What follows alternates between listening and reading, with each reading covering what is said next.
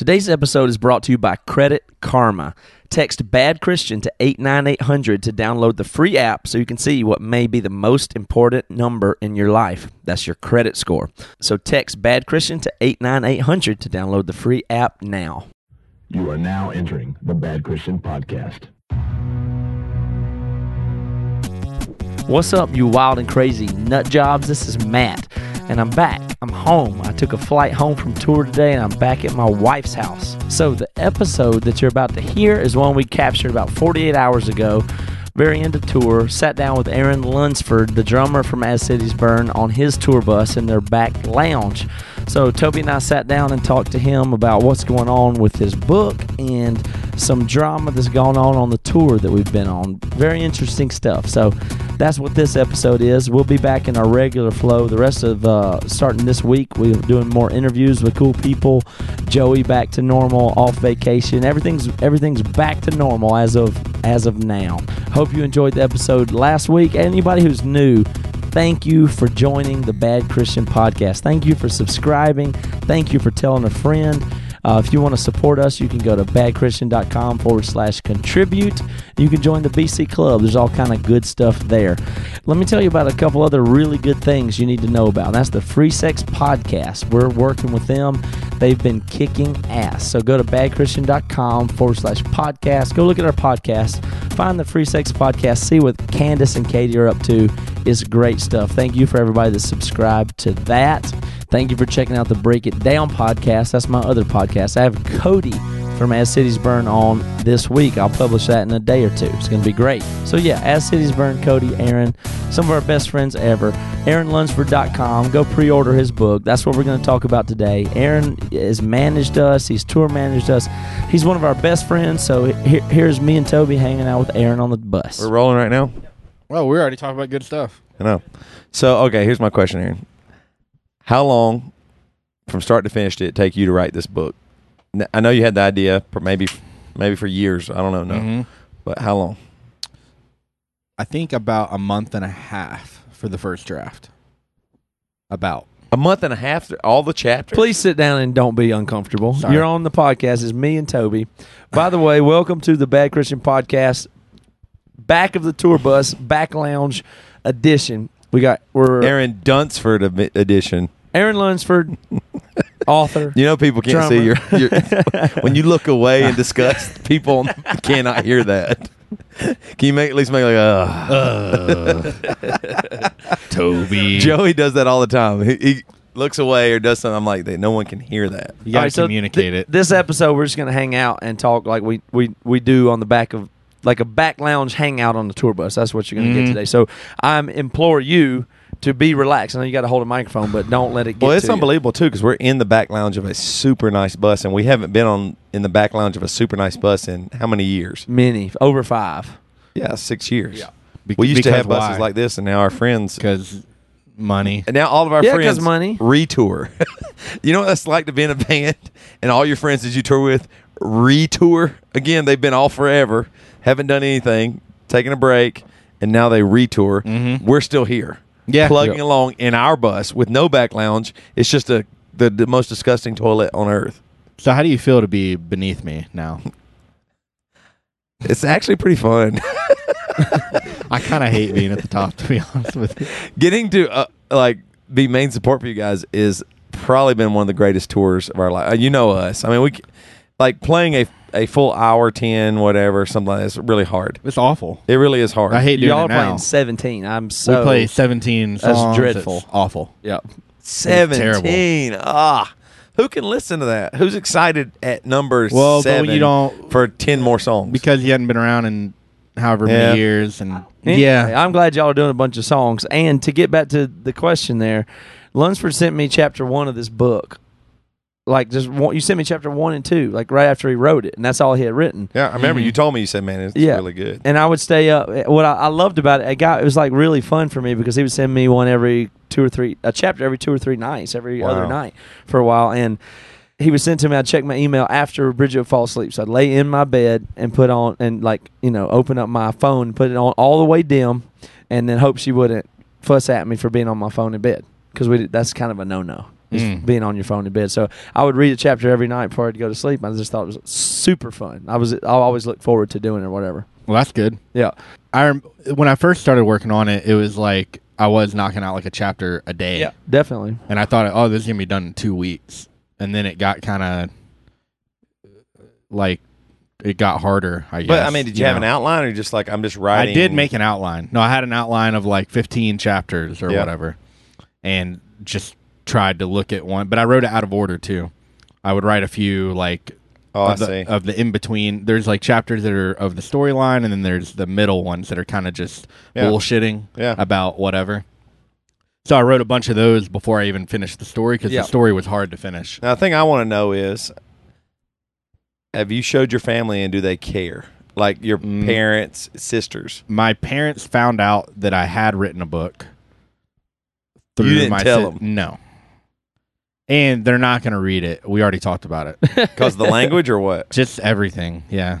It's just there's no point. There's no point in them reading it. And But are they are they proud of you like that? Like I know they might be proud of you, but I mean, like, could they read it and go, "Man, what a masterpiece!" Or "My son, wow, he did." no, he wrote a I book." think they'd be How- sad.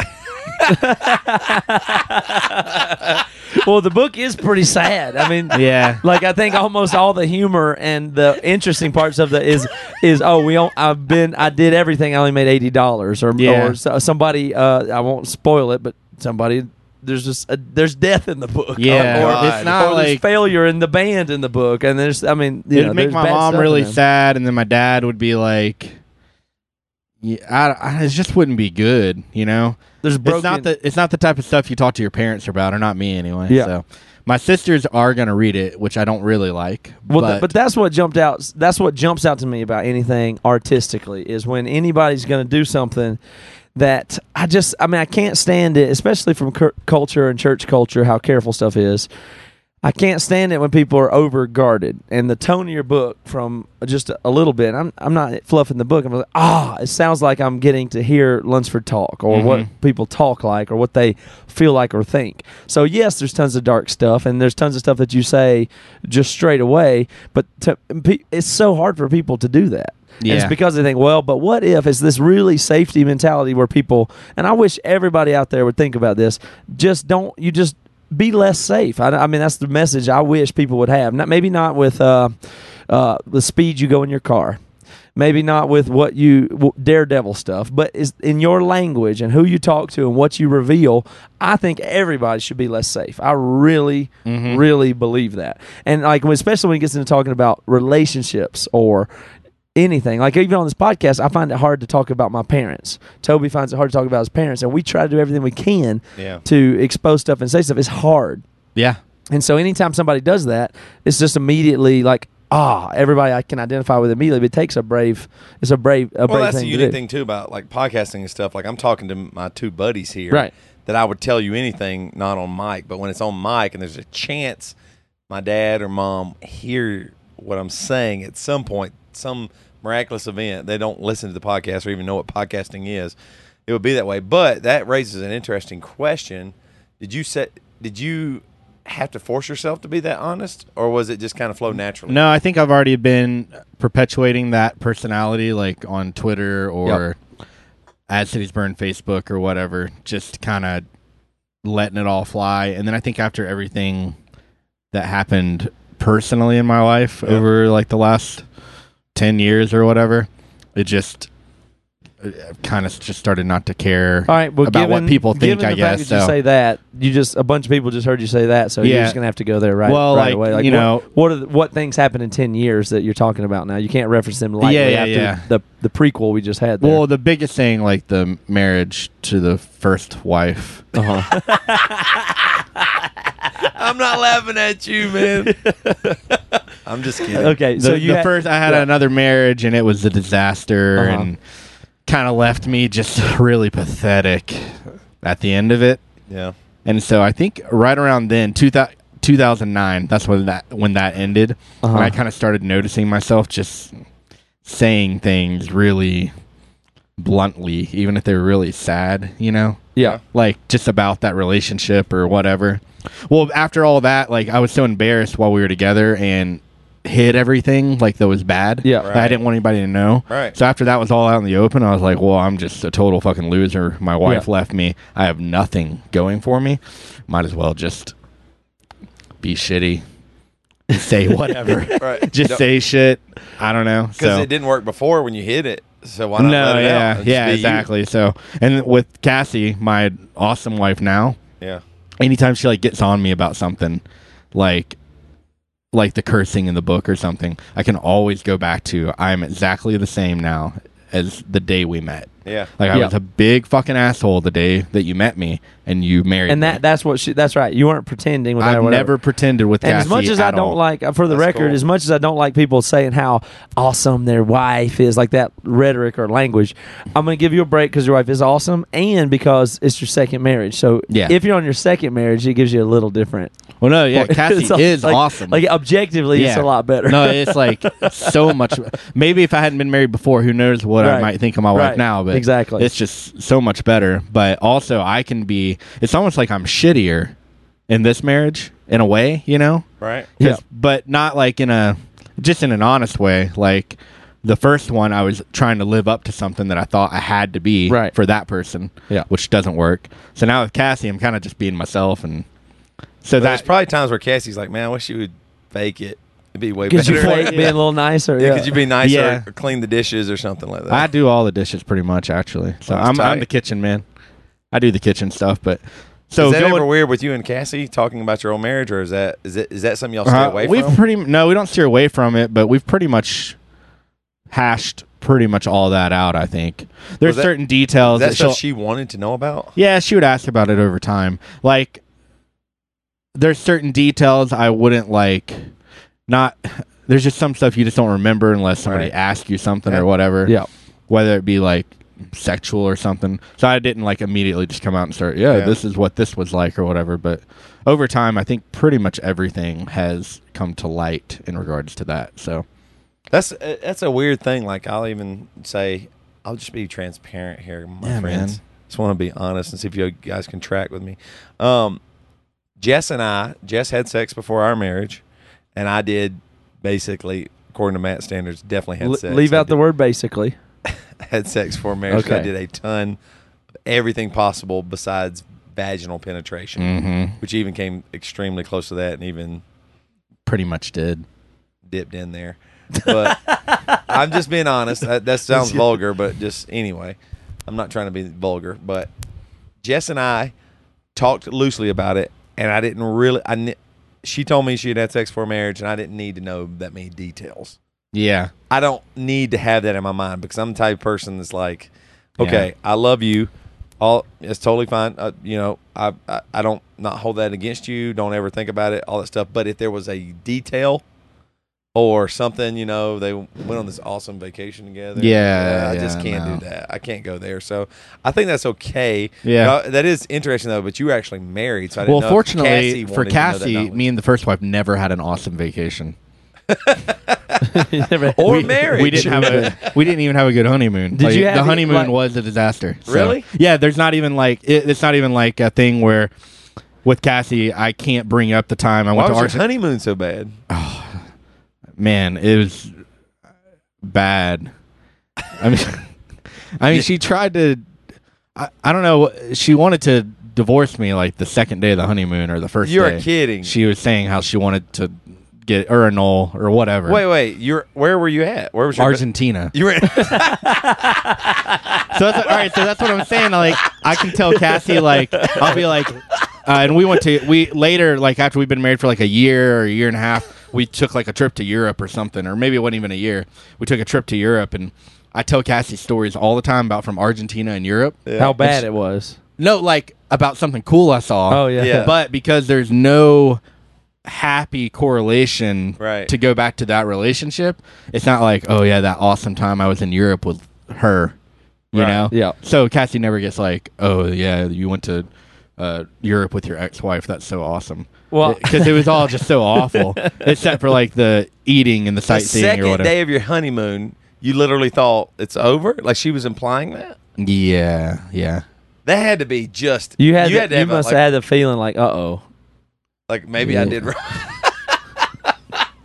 Wait a minute. Did I do the right thing here? Is that? I mean, what was she saying? Have you I- seen it's that hard to Ben go- Stiller movie where the, Yeah, the Heartbreak yeah. Kid was it like that? Um, a little bit, except like What were not you- funny.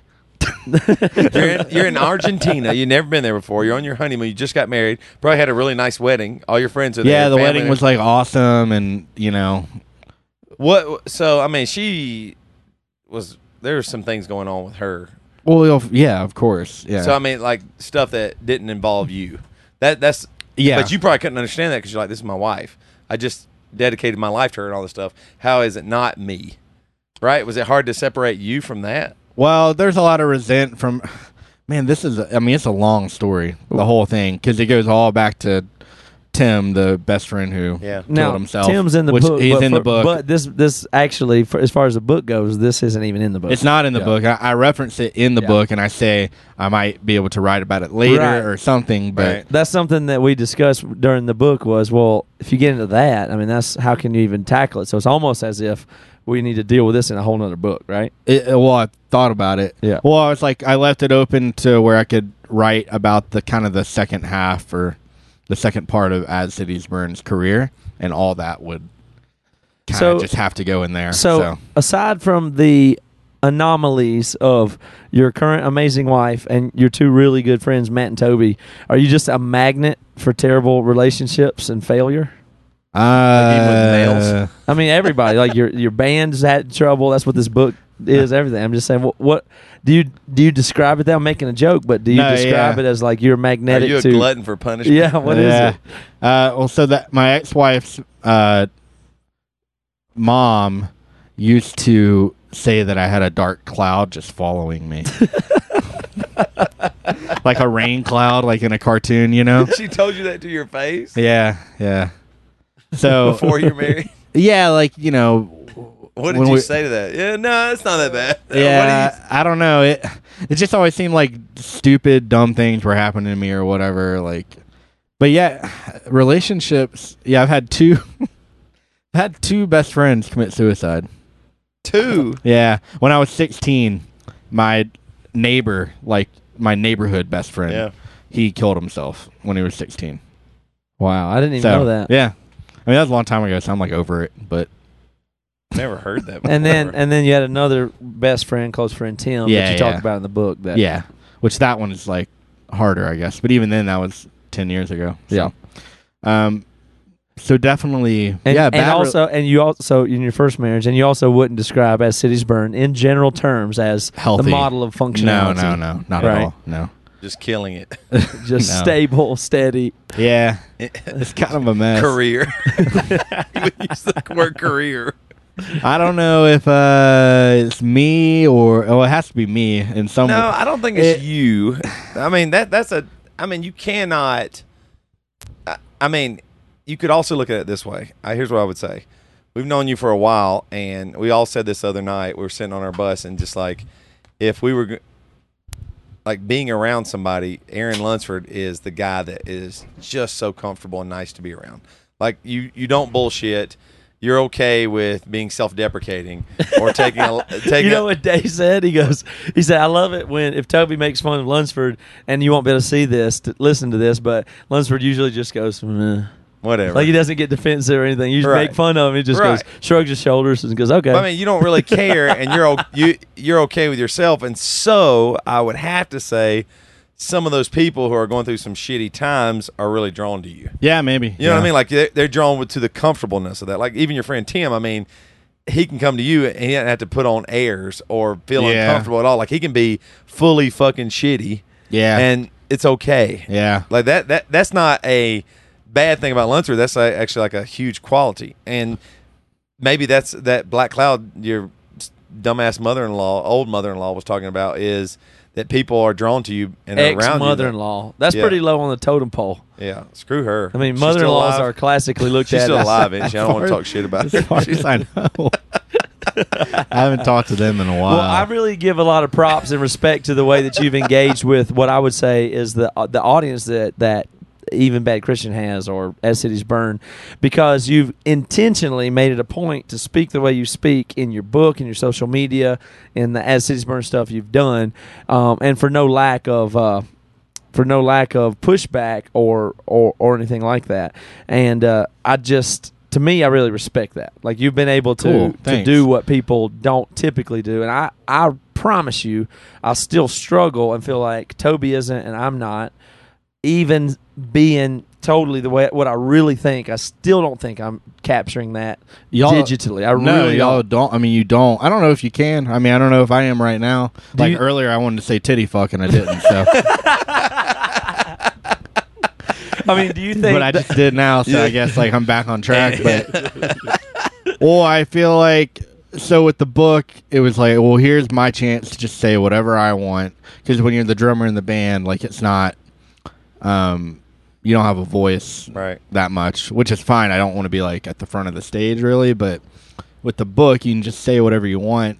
And I just thought, well, I don't really know any other way to do it than to just kind of go for it and Yeah.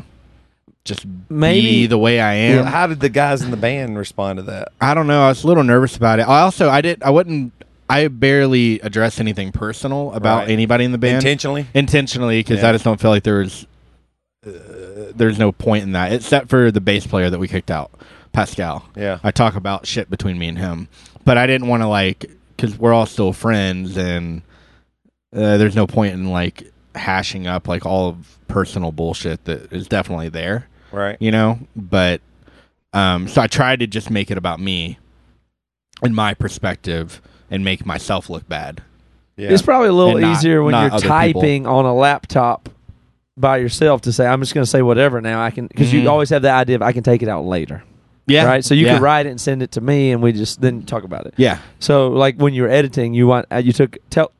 How did you edit out the f word? How did that work out? i oh i didn't edit i wasn't going to take any cursing out until the very last day before i sent it Yep. out to print and so i just did a search and replace for all the fuckings Uh huh. and there was like 75 fuckings throughout the book and i was like and i started reading how i was using them and i was like well now i'm doing it the way like you might talk when you're drunk right. like uh fucking this and fucking Right. then i went down to Yeah. the fucking you know whatever and i was like that's not good writing Right. i was like it was losing its punch So you're or with whatever the people that say that's a lack of vocabulary to Yeah, use the def- cuss words for sure. Seinfeld Yeah, yeah, about yeah. Seinfeld talks about it, but I was doing it so much at first because I'm like, well, I'm not a writer or I'm not a good writer. I don't know what I'm doing.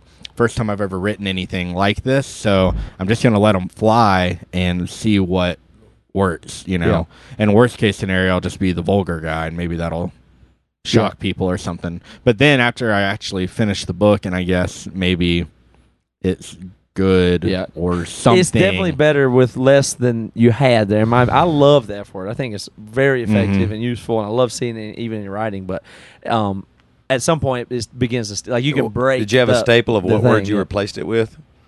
Like Uh, oh, freaking? Freaking, Most, no, no. freaking, Mo- so the funny thing about that, most of the time you could just delete it and not put any of it. That's what I'm saying. It's like, like you were saying. So I went to the fucking store, Yeah. and I was like, fucking, you know, just fucking hanging, and like, I mean, it was like that. It was like totally pointless. So I was able to just delete the word. So the thing is, it sounds like you hope that the band and your family don't read this book. Like you'd rather Cassie them likes stay- it. Cassie thinks it's But great. what, Yeah, did she, what did she say about like the fuckings? Like you kind of mentioned that earlier. Yeah, she doesn't like that I curse so much. Like she doesn't cuss really. Yeah, she does now after Because being with of you. me. Because yeah. of you, Yeah. yeah. but not like openly as much. Like she Right. wouldn't like write something and curse. So she read the chapters and was like, "Hey, you really said a lot of bad words here." Well, pretty much every I would let her read every chapter. I'd be like, "Hey, read this. I want to know what you think." And uh, pretty much every time, I'm like, "Well, the cursing, you know." She'd always start like, "Not a fan of the cursing." But It's the little- book is little called much. backstage. You just have to do what you really do. That's that's what I'm so attracted yeah, to. yeah, about that's what I had to do. So, and I was like, well, if I, I don't know about career or what, or I'd like to keep doing more, you know, but I was like, I don't think I'm not going to go to like writing school and figure out how to be like right. a writer or anything. I was like, so maybe if I can just figure out how to, um, maybe embellish my personality a little bit in a book or on paper or you know on on the internet maybe can be entertaining and people like it and latch onto it. So Um, why don't you have any concern about Christianity or church and that kind of stuff? What's your attitude towards that stuff? as far as like the Well, way I mean, you I are write, a Christian, Yeah. and people that you go to church with probably would think your book's pretty harsh. don't really go to church, so no problem there. Tight. All right, let's do that then. You don't go to church. Haven't been Yeah. How much. Uh, 'Cause they have been really rough on lazy, gays? Awful. Yeah, the gays. Um, What else? No, but this is good because I mean I know a ton I- of people that are the that uh, I know a ton of people that don't go to This church sounds that, awful. that are my Christian brothers that I know. And It so, sounds but what's awful. the deal? Sunday comes around, and I just like, man, I just don't want to go to church. That just sounds awful right now. Sounds like you're To wasting have your to- life. Yeah, Yeah. yeah, no, it's awful. But can you put I- that into words? Why? okay, so I've tried to explain it to Cassie, and she would prefer to go. no, she wants to go, and I don't not want to go. But to me, going to church is still a little bit of growing up in a Baptist church, and you have to go to church. Yeah. your parents make you go to church, and it wasn't that fun, Right. really, and didn't really like to do it, and felt like whatever. So now I still feel a little like I. On Easter, I didn't want to go to church because I was like, that's when everybody goes to Right. church. It's going to be so crowded, and you got to wear a stupid pink shirt, and you got to get up earlier because your mom wants to take pictures. So, like, Easter growing up for me in a Christian home was like a bad experience. Yeah. Like, not fun. And then you got to go to a crowded restaurant afterwards and wait a long time to eat. So, I don't not like church though. I've enjoyed it I recently. think that's a cop out. I don't No, think no, you uh, can yeah. say you No, don't like it or I don't think want to you go. Don't like it. I don't. Yeah, I probably don't like it. Not But- planning but- on going. No, planning I, on going later when your kids get Is it sick. anxiety? Yeah. Is it that you're bored? What is like if you had to just say in a simple statement, like what is it that like you don't want to take your fam like your family, your Yeah. parents thought I need to do this for our kids and for Mhm. us. And now you're there with kids and a wife and you go, I don't need to, or the only reason we do it is because tradition, like it's not when you say it's when you say it's not fun, there's things that aren't fun that are good for you. no, yeah, yeah. So- I, I guess saying not fun is wrong because it's not. Church isn't like, oh, is it fun? Then I should go. But, uh, I mean, uh, it's laziness a lot. Just not wanting to do it. But do you like sitting there listening like to a it. sermon? Do you like the music they play? I don't like the mean, music. Yeah. The music part is for sure the worst part of the whole thing. I think. Yeah. But the sermon, uh, yeah, I like the sermon, but this is a really tough thing to talk about because I don't know how to communicate how awful I am. Because I, I see where you're going. You're like, you have a wife and kids, and you're a Christian. You need to lead them and take them to church, and I totally agree. I don't know if I'm there. I actually think I understand. I where you're think coming Toby's from. trying to That's get you to say it's dumb. saying. I, am just I don't trying to want figure go. out why people. I don't like it. Here's the thing: something. you are becoming the norm. right. Oh, okay. You know what I mean? Like I don't. You I don't- represent So I'm on it- almost everybody. Yeah, so I'm in this like I'm a little bit not defensive, like, but I'm trying to like, oh, I need to explain myself and figure out a good reason for why I don't go to want to go to church, but I just don't want to, right. and uh, I- don't know if that's the church's fault or my fault or whatever, but But from your point of view, I'm not trying to lead you, but from your point of view, if you're speaking more freely, you just say, I think it's dumb. I don't get anything out of it. I don't like it.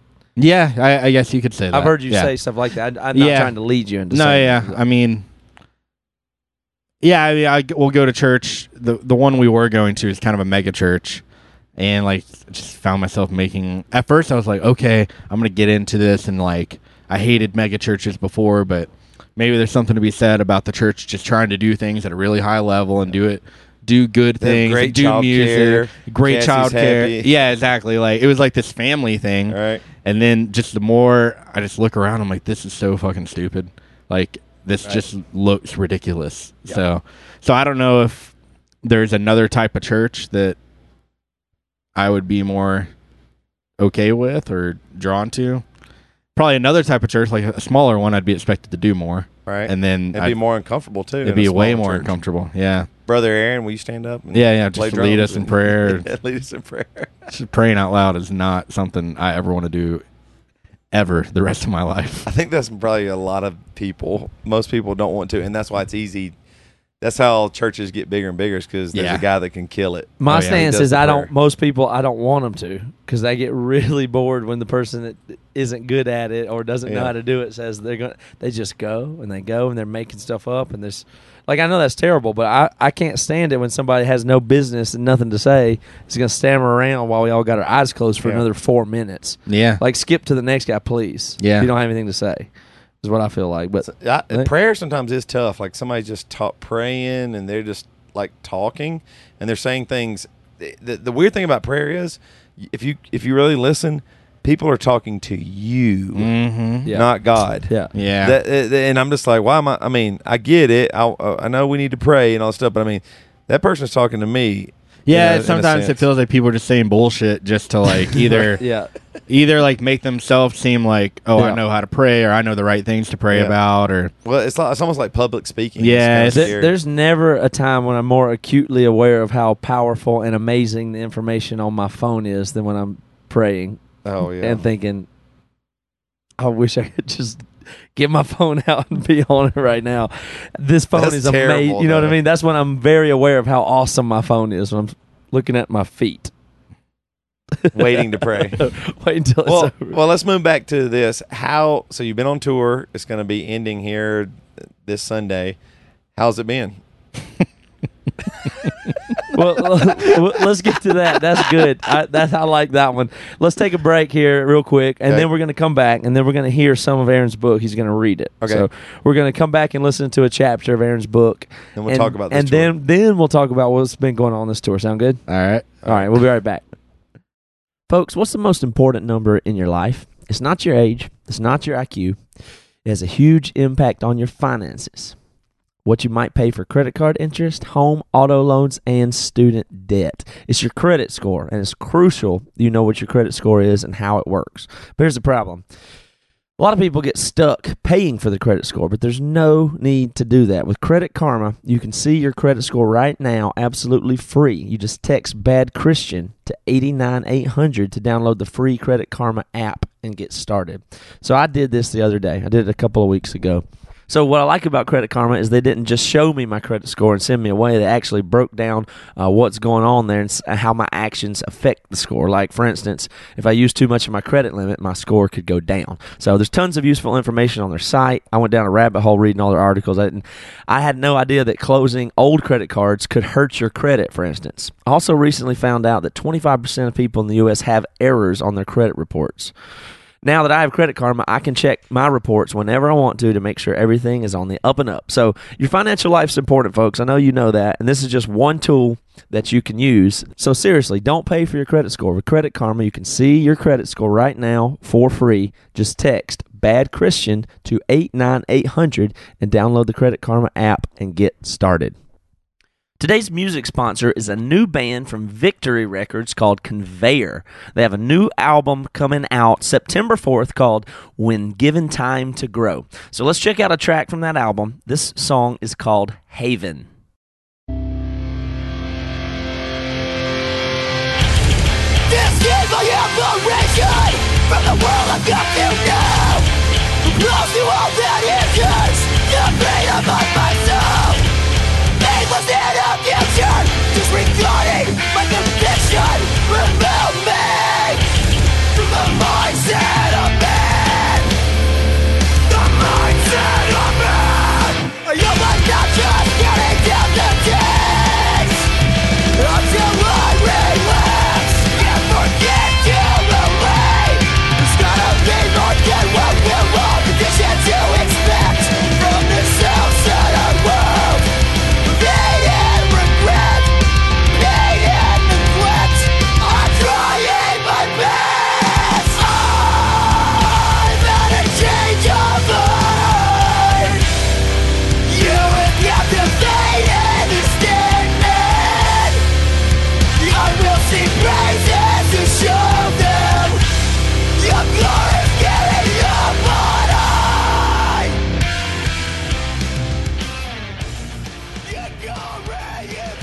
All right, that was Haven by Conveyer. So be sure to check out their tour dates at facebook.com forward slash conveyer.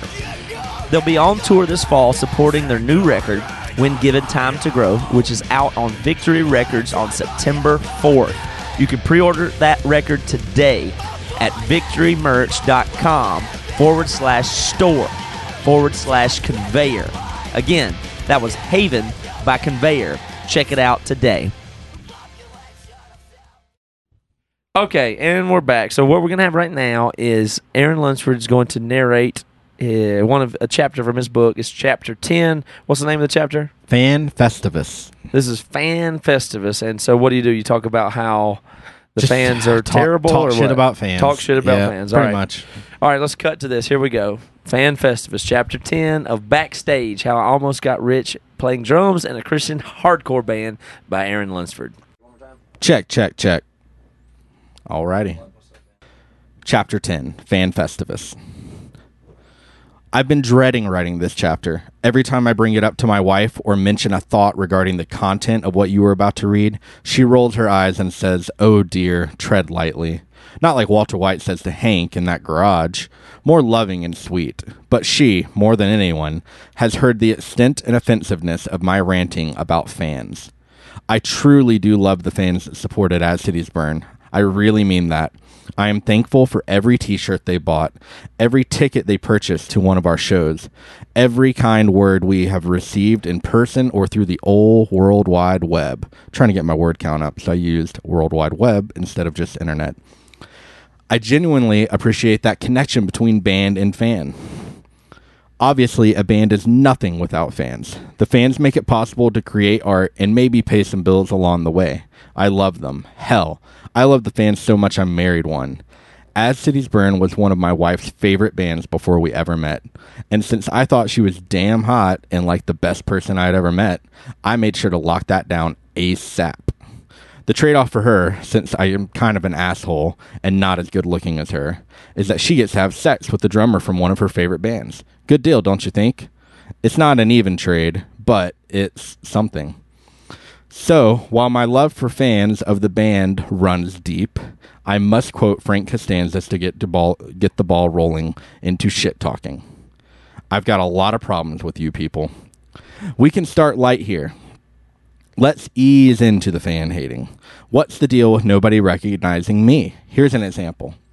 Outside of Chain Reaction in Anaheim, As Cities Burn had just finished playing for a sold out crowd. I don't remember who we were opening for, but that doesn't matter. Point is, it was a crazy awesome show with a shitload of crazy awesome fans. I was outside in the parking lot packing up my drums, standing right next to Cody packing up his guitar. We were both soaking wet with sweat from the show. It was quite obvious that we both had just gotten off stage. A group of kids walked up and start talking to Cody about the show, telling him how awesome it was and all that. I faced for- towards them while packing up my drums to be courteous and listen to them gush about how much they loved As Cities Burn. To be clear, there was no mistaking that I was the drummer for As Cities Burn. I was packing up my drums right next to Cody, who was right next to my massive purple road case, which had As Cities Burn spray painted on all sides. They proceeded to ask Cody to autograph the t shirts they had purchased. Cody obliged them and continued to engage in small talk about the show. I stood there waiting, figuring they would want me to sign next. After all, I was the drummer of the band that they loved so much. I stood, waiting, waiting, waiting. They said, Thanks, Cody, and looked at me as they walked away. I hate signing autographs, anyways. What a stupid thing to do. Mess up a perfectly good t shirt with a sharpie. It's not like Cody is Keith fucking Hernandez, asshole fans. Obviously, totally over this, and not in any way bitter that they either didn't recognize me, even though I was standing next to my As Cities Burn drum case, packing up drums next to the singer for As Cities Burn. I'll probably forget about this occurrence from 10 years ago tomorrow. Speaking of not getting recognized, a couple years ago, I was at an ice cream shop on Lower Broadway in Nashville with my wife. As per usual, I was wearing a t shirt of a band I was in. As stated before in this book, once you hit 30, it just doesn't matter. Wear your own band's t shirt till the day you die, I say. This wasn't an As Cities Burn shirt, though. It was Hawkboy. Hawkboy is a band Cody and I started in 2011. We put out a couple EPs, did a few tours around the country. Good times.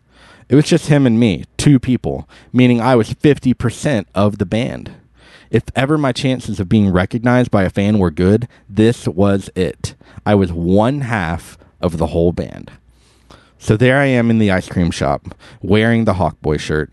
I get up to the counter, and the guy working says to me, Aw, dude, Hawkboy.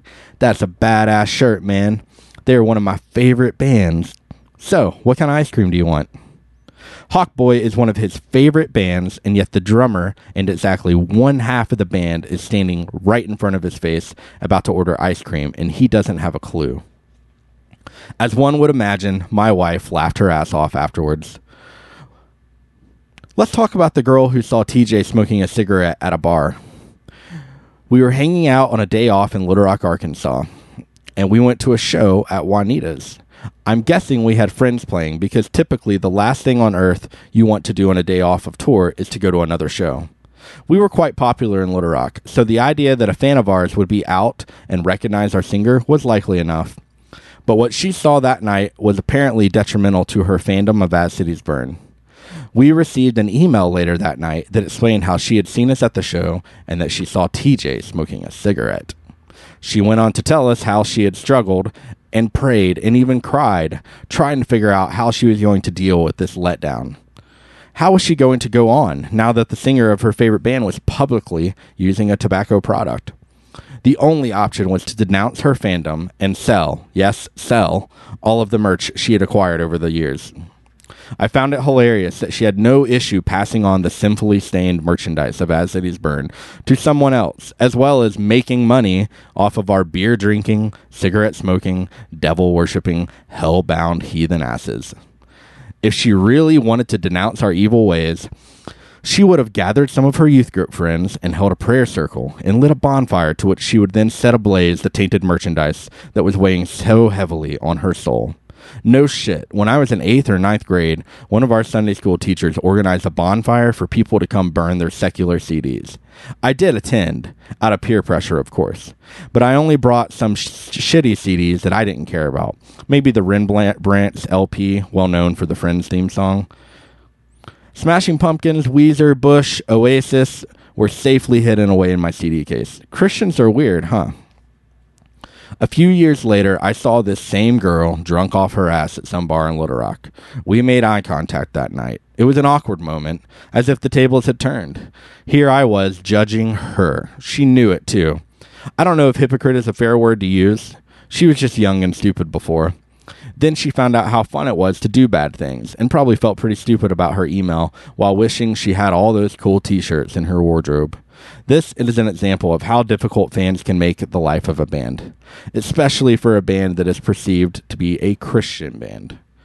I want you to imagine how fucking difficult it is to try and fit into a thousand different people's version of Christianity. Each member of As Cities Burn differed greatly from, from one to the next in regards to spirituality and theology. Sure, there was plenty of common ground, but no real way to all be 100% behind every single action, thought, or word spoken by any one member of the band. I mean, even just consider where I'm coming from as a drummer. I didn't write any of the lyrics. I quite honestly don't know what a lot of the songs are actually about, and I don't really care that much. I mean, some of the songs speak to me, for sure, but they aren't my words. I play the drums. Kids say things like, Your songs changed my life, or I didn't commit suicide because of your music. I wasn't trying to change your life, I was trying to change mine. When you gain notoriety, people start to look at you as a role model, but they do that through their own lens of what they believe a role model should be. Add religion into the mix, and it intensifies exponentially.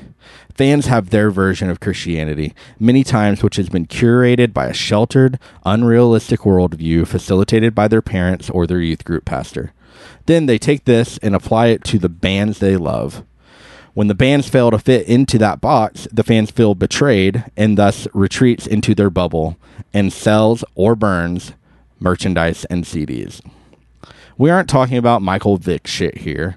As Cities Burn was never involved in dogfighting or sex trafficking or some awful action that is universally universally thought to be despicable and immoral. We're talking about cussing and drinking. I could never possibly count the times that somebody has commented on Facebook saying something like, I thought you guys were Christian. This usually comes after we post a pic of all of us enjoying a beer in a pub in the UK. Or today, for instance, I posted a blog I wrote that had some evil, bad curse words in the headline and throughout the article. And since in some people's version of Christianity, cursing and drinking is no doubt a sin, As Cities Burn's faith is called into question. The whole fucking bands. Based on a blog I wrote, based on TJ smoking a cigarette, based on Cody writing lyrics about a relationship instead of the Lord God Almighty. I hope some of these fans have read this far into the book. I want them to read this. I need them to read this. Do you have any idea the toll this can take on a band? It's soul crushing, especially when, in the case of As Cities Burn, we are being totally open and honest. There is no facade. There never has been. Go read Cody's lyrics. They are littered with references to doubting his faith in issues of sin. As Cities Burn wasn't writing praise and worship music to be sung in your bubble on Sunday morning. Every band that is even remotely associated with Christian music has dealt with this, some more than others. If you are open and honest about things, you get the brunt of it. Meanwhile, there are massive Christian bands that conceal a multitude of things to save face so they can be paraded around to churches and festivals and provide the safe entertainment for youth group kids. If somebody did an expose documentary about Christian music and the skeletons in the closet of the industry, well, let's just say we would see some crazy fan shit go down once the youth groups found out that one of the prominent Christian singers of the last 20 years has been concealing his sexual orientation. Fans, short for fanatics. That's where the crazy comes from, I guess. It's probably unfair to the majority of music lovers, particularly those who love As Cities Burn. The awful fans stand out more than the cool ones. I'll say this if you had made it this far into the book, you probably fall into that cool category. Category. Hell, even if you hate me now after reading this, you bought this thing, which means I fucking love you. Because what's the point of fans if you can't make money off of them? That is that hard doing talking shit about fans? Like, do you feel bad? Like the people that you're writing the stuff for are buying it, and you're you're Yeah, well, I even down. I don't that- think it's that mean, but still. in the chapter I even addressed, I was like, if you're reading this now, you're probably not even one of the people I'm talking about. Yeah. You probably would have, if you're still in that mindset Right. of the type of fan I'm talking about, Yeah. you would have put the book down. Well, it really is the like the one percent or less of fans that really make things difficult. Yeah. because that's what I always say. Like, if you want to meet people at after shows, the only people that you can even meet are you know the people who. I mean, you can meet people right off you get off stage, but in general, the people you're meeting that are knocking on your bus door or going here or whatever, are the, they're the more obnoxious people. Yeah. So the nice, sweet, uh, good core of your fans, They don't even talk to you. they yeah they don't have the obnoxious skills it takes to require really getting at you, you know, so to speak. Yeah. So that's why I like doing VIP stuff or Yeah. special things where people that really care you get to spend time with them. But Well, it's like, so that's going back to what we were talking about with being vulgar or just saying whatever. I thought if I alienate some people, then, Uh-huh. and I when I think about long term, like how do I want to write or be? I was like, if I alienate those people, I'm better off anyway. Just Yeah. get rid of them now yeah, and bring the people along that are actually interested in what Yeah. I like to do because you uh, anyway. for sure you like fans. Like you're not anti-fan. Of course I'm not. Yeah, No. either. yeah. no, It's just the, I mean, the squeaky me- wheel, that kind of a thing. Yeah. I like boundaries with fans. Well, every once in a while you meet a fan that's just super fucking cool. Yeah. And like we went to a bar in San Francisco the other night with some fans and they were totally normal Yeah. and cool and it was almost nice to hang out Sure. with them and have a beer. But Sure. yeah. I'm always uncomfortable because I feel like I hate that somebody would think I'm something. Mhm. And then when they're acting that way, I feel like I, if I'm at all rude or short or uncaring, then I've let their image down Yeah. of what they think I am, and then I've hurt him even worse. Like if they would just have thought this is some dude, then it would be okay. But Yeah. otherwise, now they they have an idea of who I am. I'm getting the gist of who they they think I am this. The, and, and sometimes the questions that people ask let you know. Like I mean, they're they're like even today we were uh, on there and a, and a guy wanted us to scream on our bus during our VIP. and Yeah. I was like, probably won't do that. And he was just asking because he just thought it would be really cool. You know what I mean? But his experience with our band is our music and our band. But I have a million other things, and for me to have Josh scream on the bus at that moment would be really uncomfortable and sound weird, and I would feel awkward. Josh would feel awkward. It wouldn't be right. But the guy was just asking because why not? He knows us as people that scream. Yeah. You know what I mean? It'd be the same as me going to McDonald's and asking for a burger. And they're like, "Yeah, I feel weird about giving you Weird about you burger." giving that burger. yeah, yeah. So, but because the, the the people don't know if you're an introvert or you're an extrovert, all they know is your art, and your art is 32 minutes every couple of years. Yeah. with 36 lines per Right. s- on 10 songs. So I am a little That's bit crazy. I'm a little bit worried with the book. This is one thought I've had, even though I'm happy to that I did it and that it's out there. I'm a little bit worried of the whole idea of people now thinking they can feel comfortable oh, and they Just- will. Yeah, Right. yeah. because they know me. That's which right. they do. I That's say right. a lot of stuff, but even the act of writing the book and saying all that stuff um, isn't actually me because I'm not walking around the street acting Sure. that way. It's just Yeah. it's an outlet and it's creative, and I I liked writing it, and I want people to Yeah. know about it, but it doesn't mean. I, I don't know. I haven't ran into it yet because it's It's just not now, really yeah. out and or people are buying it on tour and i'm getting emails now and twitter stuff and that's all cool and I, i'm glad people like it but i hope people i hope people get to know me enough in the book to understand the boundaries that i hope that we can agree to you know like Well, I don't know. I mean, I guess I mean, dare I say that that all when you put stuff out and then you have expectations put on you, um, would you say Lunsford that it can produce what is known as anxiety? Let's do that. Mm, yeah Okay. So let's catch people up to speed on on what's going on with you now as it pertains to the word anxiety. We talk about we talk with Joey all the time who's not here today about his depression. yeah And Toby and I don't really go that easy on him. We Yeah. really want him to talk about it a lot. I think it's very helpful. We kind of understand it, we kind of don't. yeah So you're an anxiety guy. yeah So what's the deal with that? all i know is that the first time i remember having anxiety was when i was like maybe 10 or 11 Uh-huh. and i watched a thing about black widows on national geographic Yep. channel or uh, special and about what happens if you get bit by a black widow and all this stuff you know and that night i started having like panic attacks and like uh, hyperventilating thinking that i'd been bitten by a black widow Uh huh. Right so that was the first manifest- manifestation physically of that and then for years after that i was always thinking i've been bit by a spider like Wow. maybe not every day, but Right. a lot, and I would breathe, you know, and whatever. So I'm totally over it now. Like I'm terrified of spiders still, Right. but I don't have those uh, panic attacks Every or whatever day. anymore. Um, and then there's social anxiety, which I'm. It's kind of annoying even hearing. I feel like every fucking person is anxious now, or they say they have social anxiety. Yeah. or, Yeah. I don't know, or maybe they do. You know, I don't know. It's a really hard thing to peg, but um, uh, y- I I didn't have any major problems with it. I feel like for a long time, Uh-huh. like as far as like a fixated, like oh spiders, like I've been bit, I'm dying type thing. Um, and then in the past few years, like I've started being afraid of like throwing up Yeah. and feeling I was sick to my stomach. And so that's been really difficult. And then it's once you get going on one of those things, it leads to all sorts of other things, Right. You know, and can shut you down. All right. So that's been the thing I've been on now. And then so that happened, that stomach thing Right.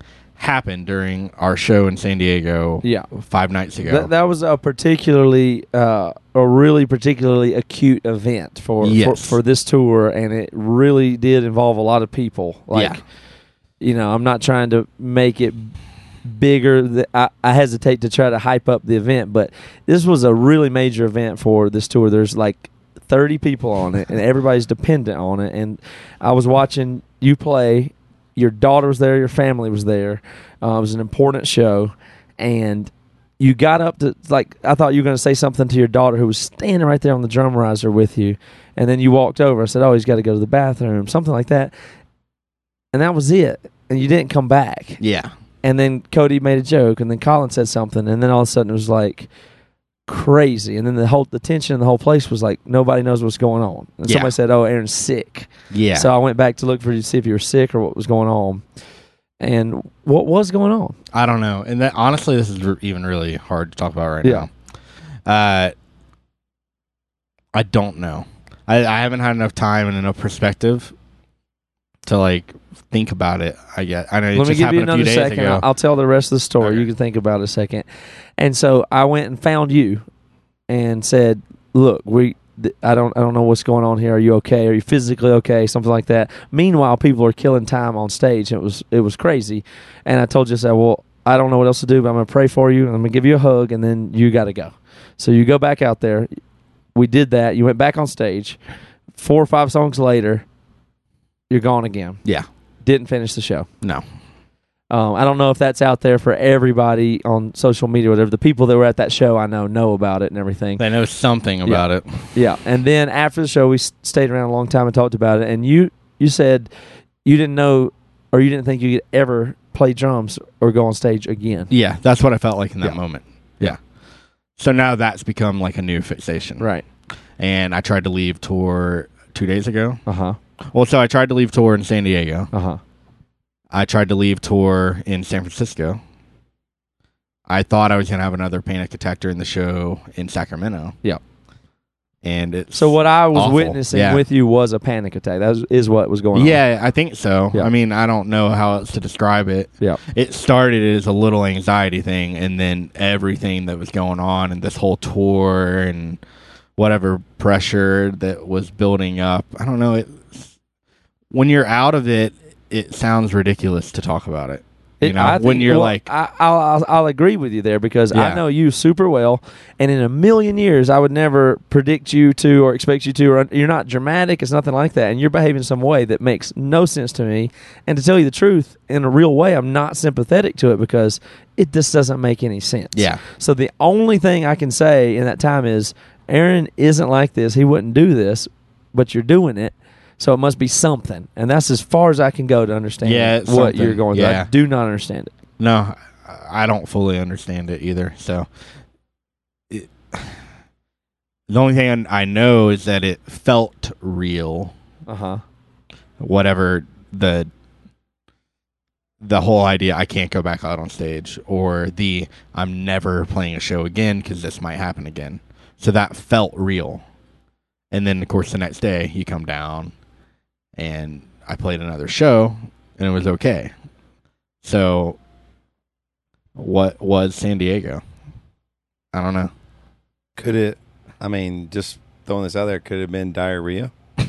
Could have been diarrhea. It wasn't. These are the kind of things where I can't really Yeah. handle. Yeah. That exactly like what Matt said is I know Aaron Lunsford, Yeah. and so Aaron Lunsford's hardworking, wouldn't miss out on money, all those things. So Never for that to miss out on money. I know it to be real. But Yeah. it- but also for me in that moment, I mean, I'll just talk about me in that moment. First of all, I mean, just like the story in your book, I was there at the worst tour time ever when you broke your femur on Mhm. tour, and then definitely second worst time ever at the two Maybe most- worse. That's Maybe got to be potentially th- even that- for you. That's the two. Yeah, I mean, two worst things things that that could happen. happen. Yeah. I'm there, and I'm like, man, and I. It was so weird for me because I was like, this is crazy. Like it, for me, from my point of view, I really felt alive. Like bands play shows. You Yeah. go out there, you, you get to a club, you load in, you do this, this, and this. It's just like work. So- you know what I mean? You go, you clock in at eight a.m. and you leave at five. You drive home, you fix dinner, you go to bed. It's the same thing. We we drive all day or whatever. Get there, and for one moment, I felt like, holy shit, the, Yes. the norm isn't happening. That's right. It And was out something there, has man. something has to happen.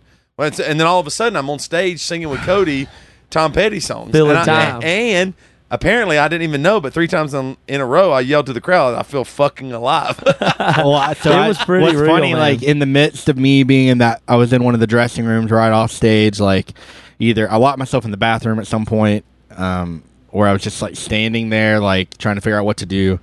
And I heard you like in the hall. You're like, "Man, this is live. Like this, this is like live TV. Like This is real." real, and happening right now. I mean, this is crazy.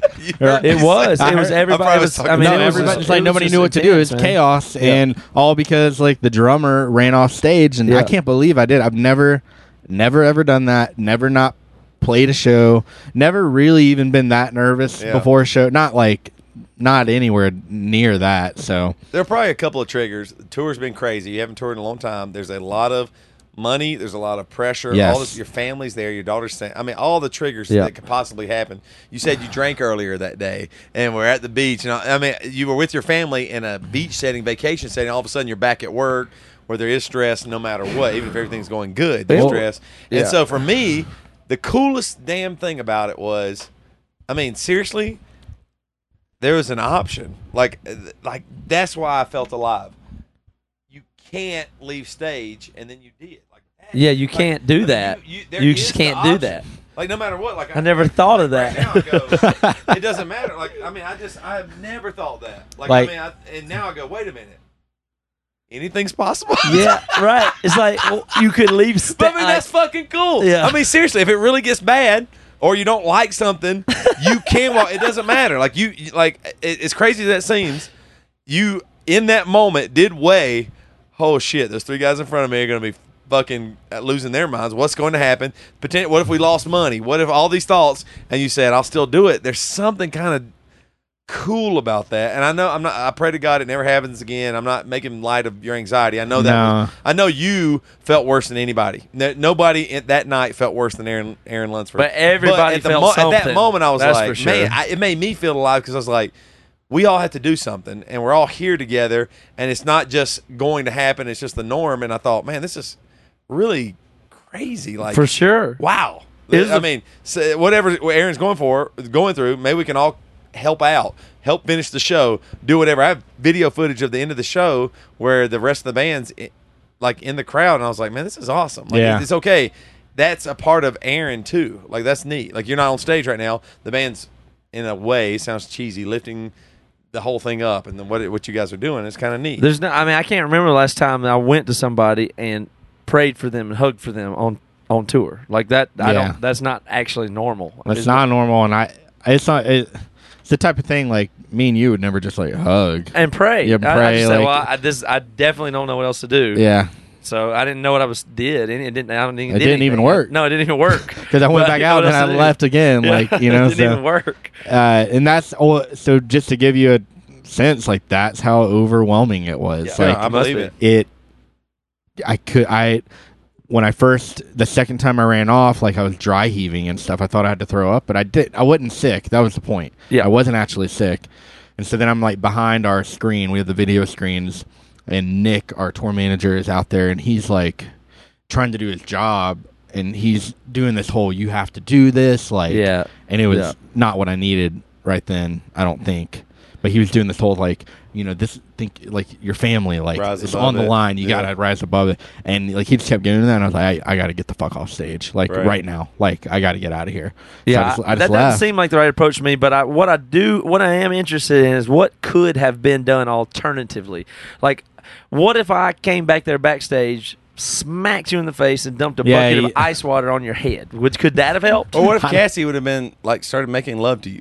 Right? Is that, that have brought like you are back? there Like, are there could alternative things sh- that could shaking you out of it? Maybe I guess that's possible. I, you were telling me this the other day in San Francisco. You were asking like because you talk about with Joey, like Yeah. if you like snap him out of it somehow. just do make him take a cold shower? I mean, something. maybe adrenaline adrenaline is real and has power over your mind and body. So if something like if you made me do like an ice bucket challenge, Because like, people right say, then- well, but you got to treat this like it's a broken arm or whatever. But on some level, I don't. I mean, it is different than that. So what your problem is is a brain state, Mhm. and something precipitates the brain state so that if you you get can into. introduce a factor to I don't alter know. the I don't brain know, but state. here's what I'm saying. I'm not blaming people for the the brain state they have because it is insane. Like I understand it's real, real. at the time.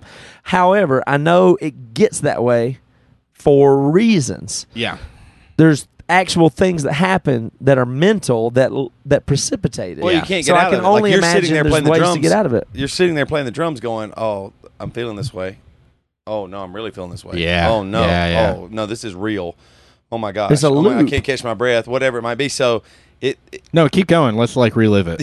Like, I'm not like getting nervous right now at all. I- There's, we have the AC off, and it's like, Well, Do you have any luckily videos? tonight, luckily tonight, show's gonna be shitty. There's no, I mean, nobody No gives a pressure. shit, so there's zero pressure tonight. But I, w- I would say for me, I do think like that, that is what's so hard to understand about this is I know Aaron Lunsford, and to see this happening, I go, well, this is at least real. So at least I hope you find some comfort. Everybody on tour thought, well, this is real. This dude wouldn't do this otherwise. Just you know to what I mean? Like, like, like the same thing is, if, yeah. you, if you'd have broken your arm or femur or whatever it be, well, of course he has to. St- I mean, everybody knows you wouldn't bail just to bail. Like you're not uh, a loser or you don't care about your band or your family or anything. but like how that. do you So- want to be treated in that moment? Is there a way? Like, you 'cause almost I- don't I mean, want to. You you you know. I remember we were sitting back there talking, and uh, for whatever reason, you did a good job, and I think it's because you're so pragmatic and. Uh, you always talk about like your lack of emotion, kind of. on. you were just kind of you would ask a question in a way of like oh let me see if i can just figure this out Yeah. like you were just it was almost like you were curious to figure it I out I was very you were curious. concerned I was concerned. Uh, but you were curious just is right. curious you're like well maybe i can help by just figuring it out almost like therapy I was hope, hoping that that would help you explore it, and But so I was exploring. anytime it, somebody all. walked in the room and talked about emotions and Yeah. what that don't worry about Right. it like is aw- it's okay, oh, or we need you, or you better do. it. That's all awful bad. Yeah. awful awful awful Well, I, I I'm didn't glad really that wanna could be talk to helpful a little anybody. bit, but I'm just saying, if you could have said in that moment what you do want response from people, what would that be for somebody with uh, in a panic attack? What is the way that person would want to be treated? That to me is very interesting. uh Left alone, in the- yeah like silence That doesn't- I, and I'm not willing to do that though. No, I know. It, it depends on the person too. Like if Cassie had been there, like in that situation, like I remember being in the bathroom and thinking, "Where the fuck is Cassie? Where is Really? she?" Yeah, yeah. I thought that. I thought I need my wife right now. Like I need Huh. her just to like put her hand, Yeah. not even say anything, but just like be there. And I mean, not like to her fault that she wasn't there. Nobody knew what the fuck to do. So, but I we talked that night like a long time. We got a hotel that night and talked and everything. And she knew from the beginning, the first time I ran off stage, she was like, "Oh, th- this is happening. Yeah. panic attack. Yeah. This is not good." So, She, but she seemed to want to stay away from it to not add to it though. yeah, I well, think tactically she was thinking, I don't want to bring the kids into it. I Yeah, don't want yeah, to bring yeah. wife pressures. She stayed backstage. that's was probably really the right calm. thing. Yeah. It, you, I don't think she could have predicted it unless I had asked for her. But um, no, that was probably the right thing to just let me be because you're not. There's no. I don't know. There's no good explanation. I don't know if like after this tour, if like I'll go get therapy or medicine or I mean it's kind of a bottom in the whole thing of Uh-huh. dealing with anxiety and mental whatever. It's definitely the worst Yeah. for sure that I've ever been. And it's scary as fuck because I don't know if I'm gonna like in a couple hours, like I don't know if I'm gonna feel that way again. So I don't know. What do you think I should do, Toby? I mean, I don't. I'm sorry. I won't. Everything all right? Um. So, what do I think you should do?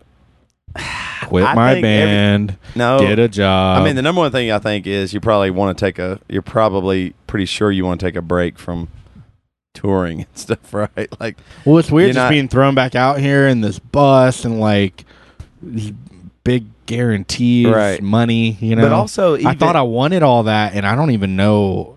I don't know if I do. Well, the you know? interesting thing to me about everything is, and you might be different, and I might be wrong.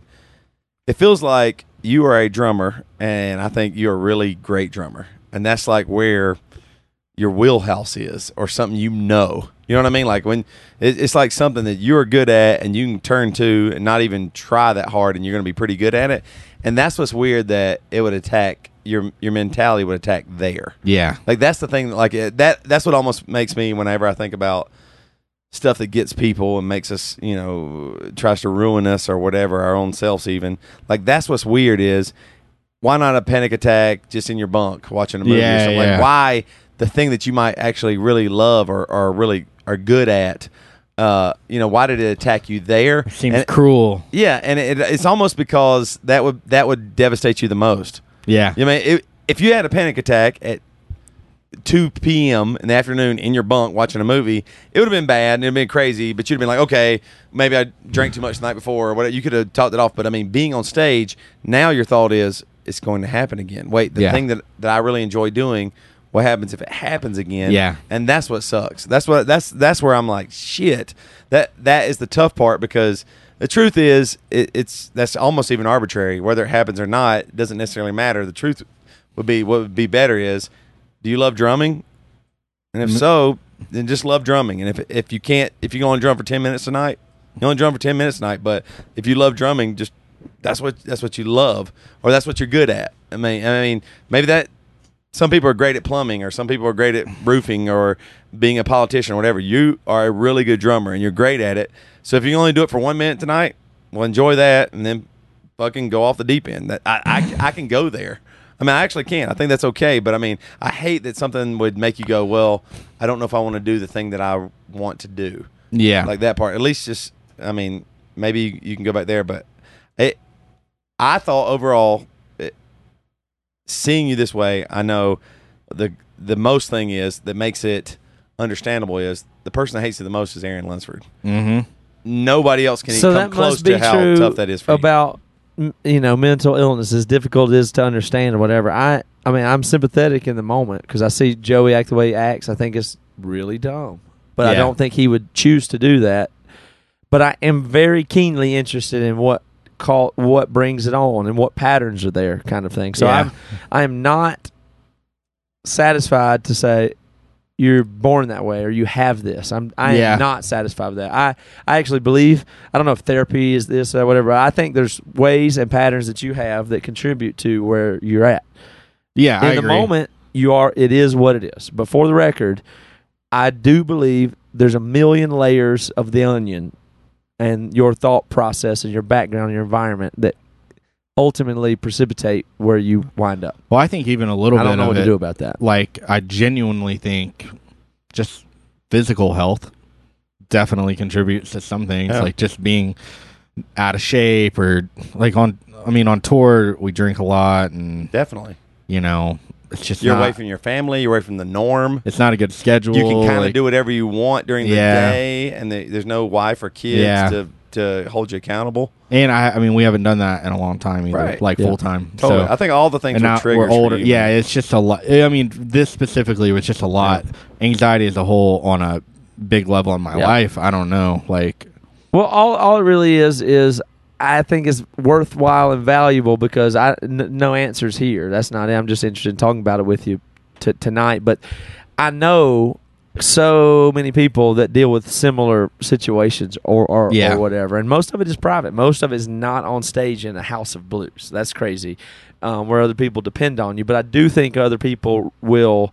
Uh, man, I wish I could think of another word other than resonate. But other people will resonate with you, and I think that's all. One of the main things we do on the show is we say things that other people can simply identify with. Yeah. I, and there's no answers or solutions here or anything, but you know, thank you for being willing to talk about it. yeah, for Um, sure. well, now Yeah. people are going to want to talk to me about it. No, and don't- I don't want to talk to mess them with about it. it. well, I don't leave him want alone. to. I don't want to talk to no, but I mean, it. I think that you're.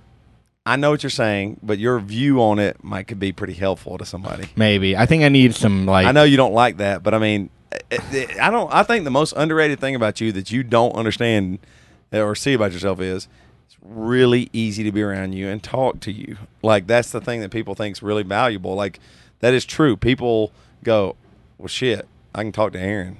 Like that. That's cool. I, I see it on tour all the time. Like I mean, with all these your your crazy band, they can talk to Aaron. You're probably the guy they go to. That's that's that's, that's felt- not unique Well, or just a just a coincidence. I mean, it's it, that it's because you have a.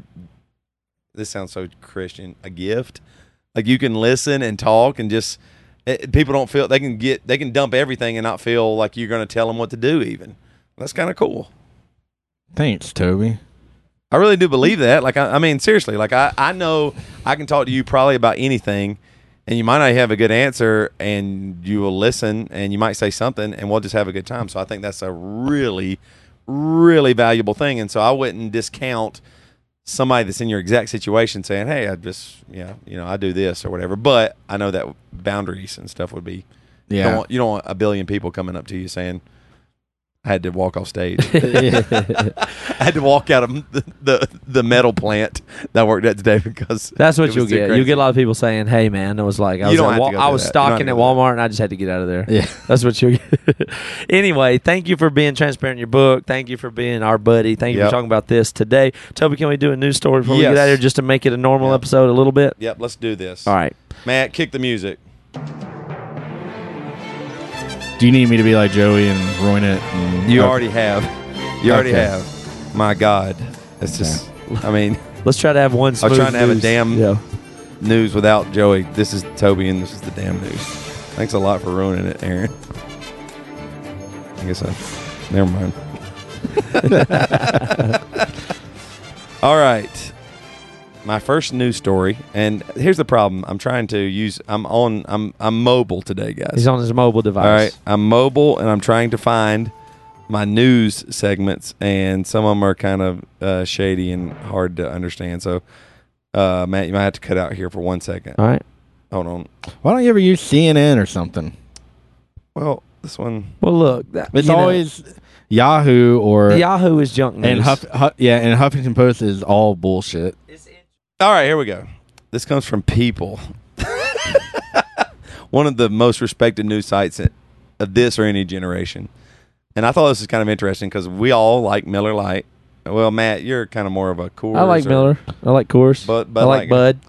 Bud. Um, a 110 year old woman credits longevity to Miller High Life. She's 110 High years Life. old. Sweet looking lady. If you want to live as long as Agnes Fenton, which my daughter's, my last, one of my daughter's middle names is Agnes. I love that name. Cool. You're going to have to make some lifestyle changes, namely adding Miller High Life, Yeah. not Miller Lite, Miller High Life to your diet. if you already drink uh, Miller High Life on a daily bas- basis, this may be the first time someone's ever told me, told you that you're on the right track. The Englewood, New Jersey woman who turned 120.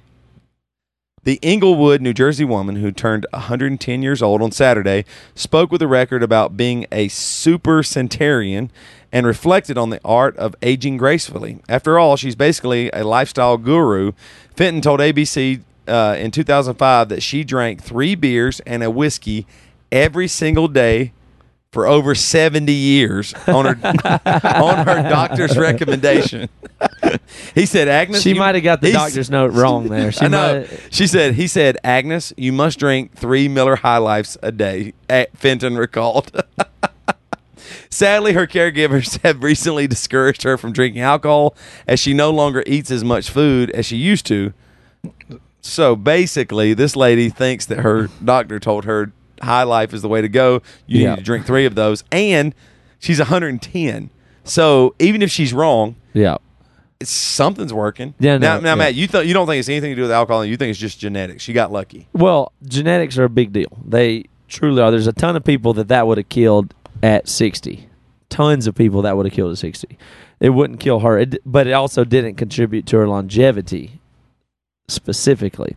So that's the problem. No, but I mean, is there not a way that the beer? No. I mean, No, no. Her The- routine helped no, her. no, that's the problem with people. People look for patterns. People take biases. They want to take an anecdotal single thing and they want to say translate that to them. And guess what? They select the one that they like.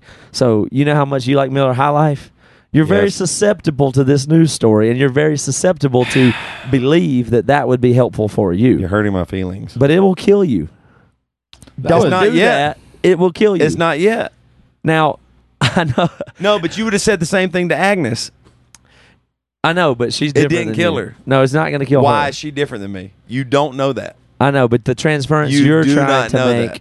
is is is not valid. So people are looking for the thing that they want. This confirmation bias is what that's called. Where the thing that you like, oh, I found somebody said I use the, this essential oil, right, vegan, and I got whatever it is. You're looking for the thing that confirms what you want to see. Yeah, but And so I mean, gonna I'm gonna go this. one. I'm gonna I'm gonna one up you here. And there's I had family members said, "Don't do that hollering and screaming and music. It ain't gonna Uh-huh. work. Yep. Don't call me when you fail." Yep.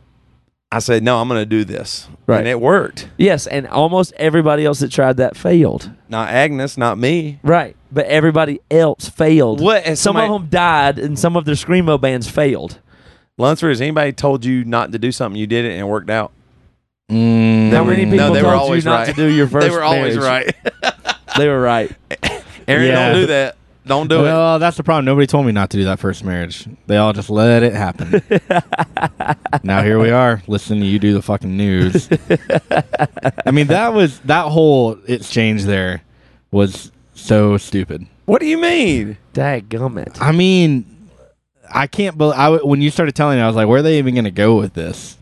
She drank beer and you drink beer. No, Yeah. I know. And then but I weighed I mean, it's in a on hundred- I know, confirmation that's what I'm bias. saying, That like, I was like, like, how is you Matt's are gonna you're weigh in against on this? geriatric people. no, I'm just like, I can't I- believe y'all weighed in for so I- long I, on that. weighed in on it and brought value and wisdom to the internet. Yeah. that way. So that's I'm mad at you now. like he told the truth, and then I added wisdom. That's a good. You're form- drinking a beer right Is that now, not and it a good might be saving your life. All right, another one. Let's, this is the last one. We're This- good on time. yeah, we got to okay, we all right. got to be on stage very soon. We got to go. oh, well, we can end. Cut us No, off. we do All right. do another one. All right, I this got one- some more this one wisdom goes- to drop. Hopefully, this is you tell the truth, and I'll Here we go. Weigh this, in, this it'll is be perfect good. for Aaron, who's a raging Republican. this is it's from Sean Liebernight, a roving reporter. Republican protected traditional marriage before cheating on his wife by hiding it with a gay sex hoax. You interested? I'm very interested. All right, go. The only thing worse for a man than an extramarital affair with a woman is an extramarital affair with another man. At least that's what Republican State Representative Todd Courser of Michigan was thinking when he schemed to distribute an email alleging he had sex with a man to cover up his affair with fellow Republican and state representative Cindy Gamrat. It will make anything else that comes out after that that isn't a video mundane and tame by cons- comparison. Courser told his aide Ben Graham, who secretly recorded his boss before getting fired for refusing to send the email.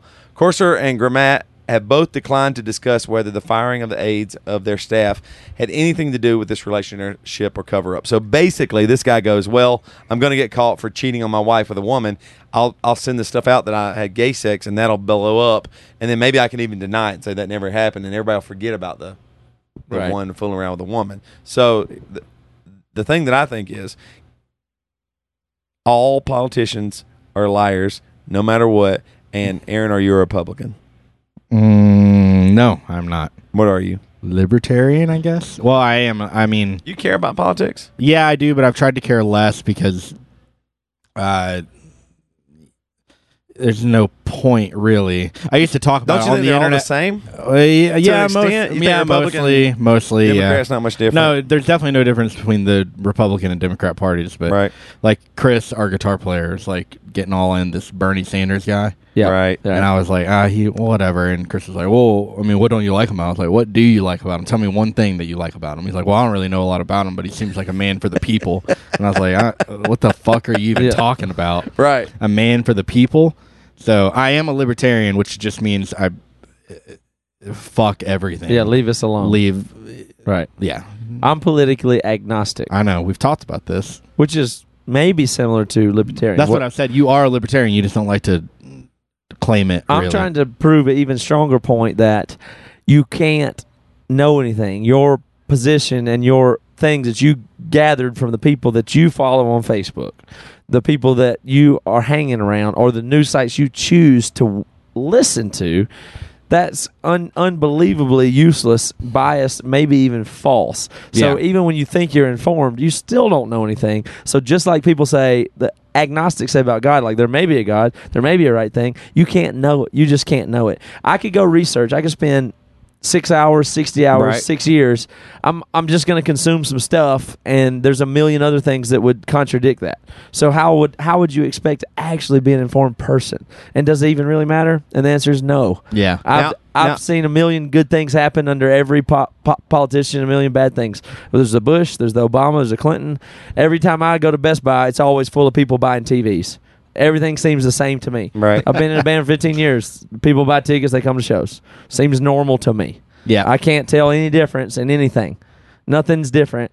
I've seen it all. Nothing's different. You can't know anything. Politically agnostic. Moving on. One interesting thing is both of these people that cheated on each other, or cheated with, With each, other, each on other. their spouses, who had, and they have kids, uh, are both strong Christians, and they are for traditional marriage.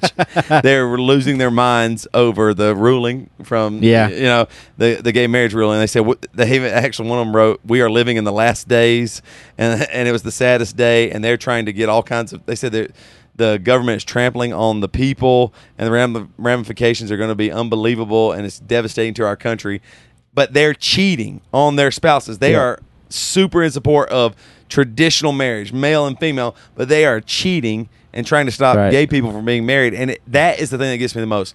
Politics and Christianity wrapped up like if you're a Republican, you're a Christian or something. That makes me sick to my stomach Yeah, it's pretty stupid. like Fox News or whatever that you hey that's the truth and they're because they're about the truth and God and all that it's, it's the most bullshit lie and Christians have fallen for it completely that a guy is got your best interest for for Christ he's just doing that to get the votes it sounds great for the Republicans with his Christian wheelhouse uh, people and constituency to say yeah I'm a I'm for traditional marriage that guy doesn't care he cheated on his wife he doesn't care about me. well, they're all just Yeah. trying to get the votes, whether it's being the Christian or being the, you know, I want to give you stuff. Yeah. like, you know, the man of the people thing. That's all they care about. Anyway, all right, that's the news with damn the damn news. That's the damn with news. damn Toby. Well, we gotta get out of here. Aaron, thank you so much for joining us.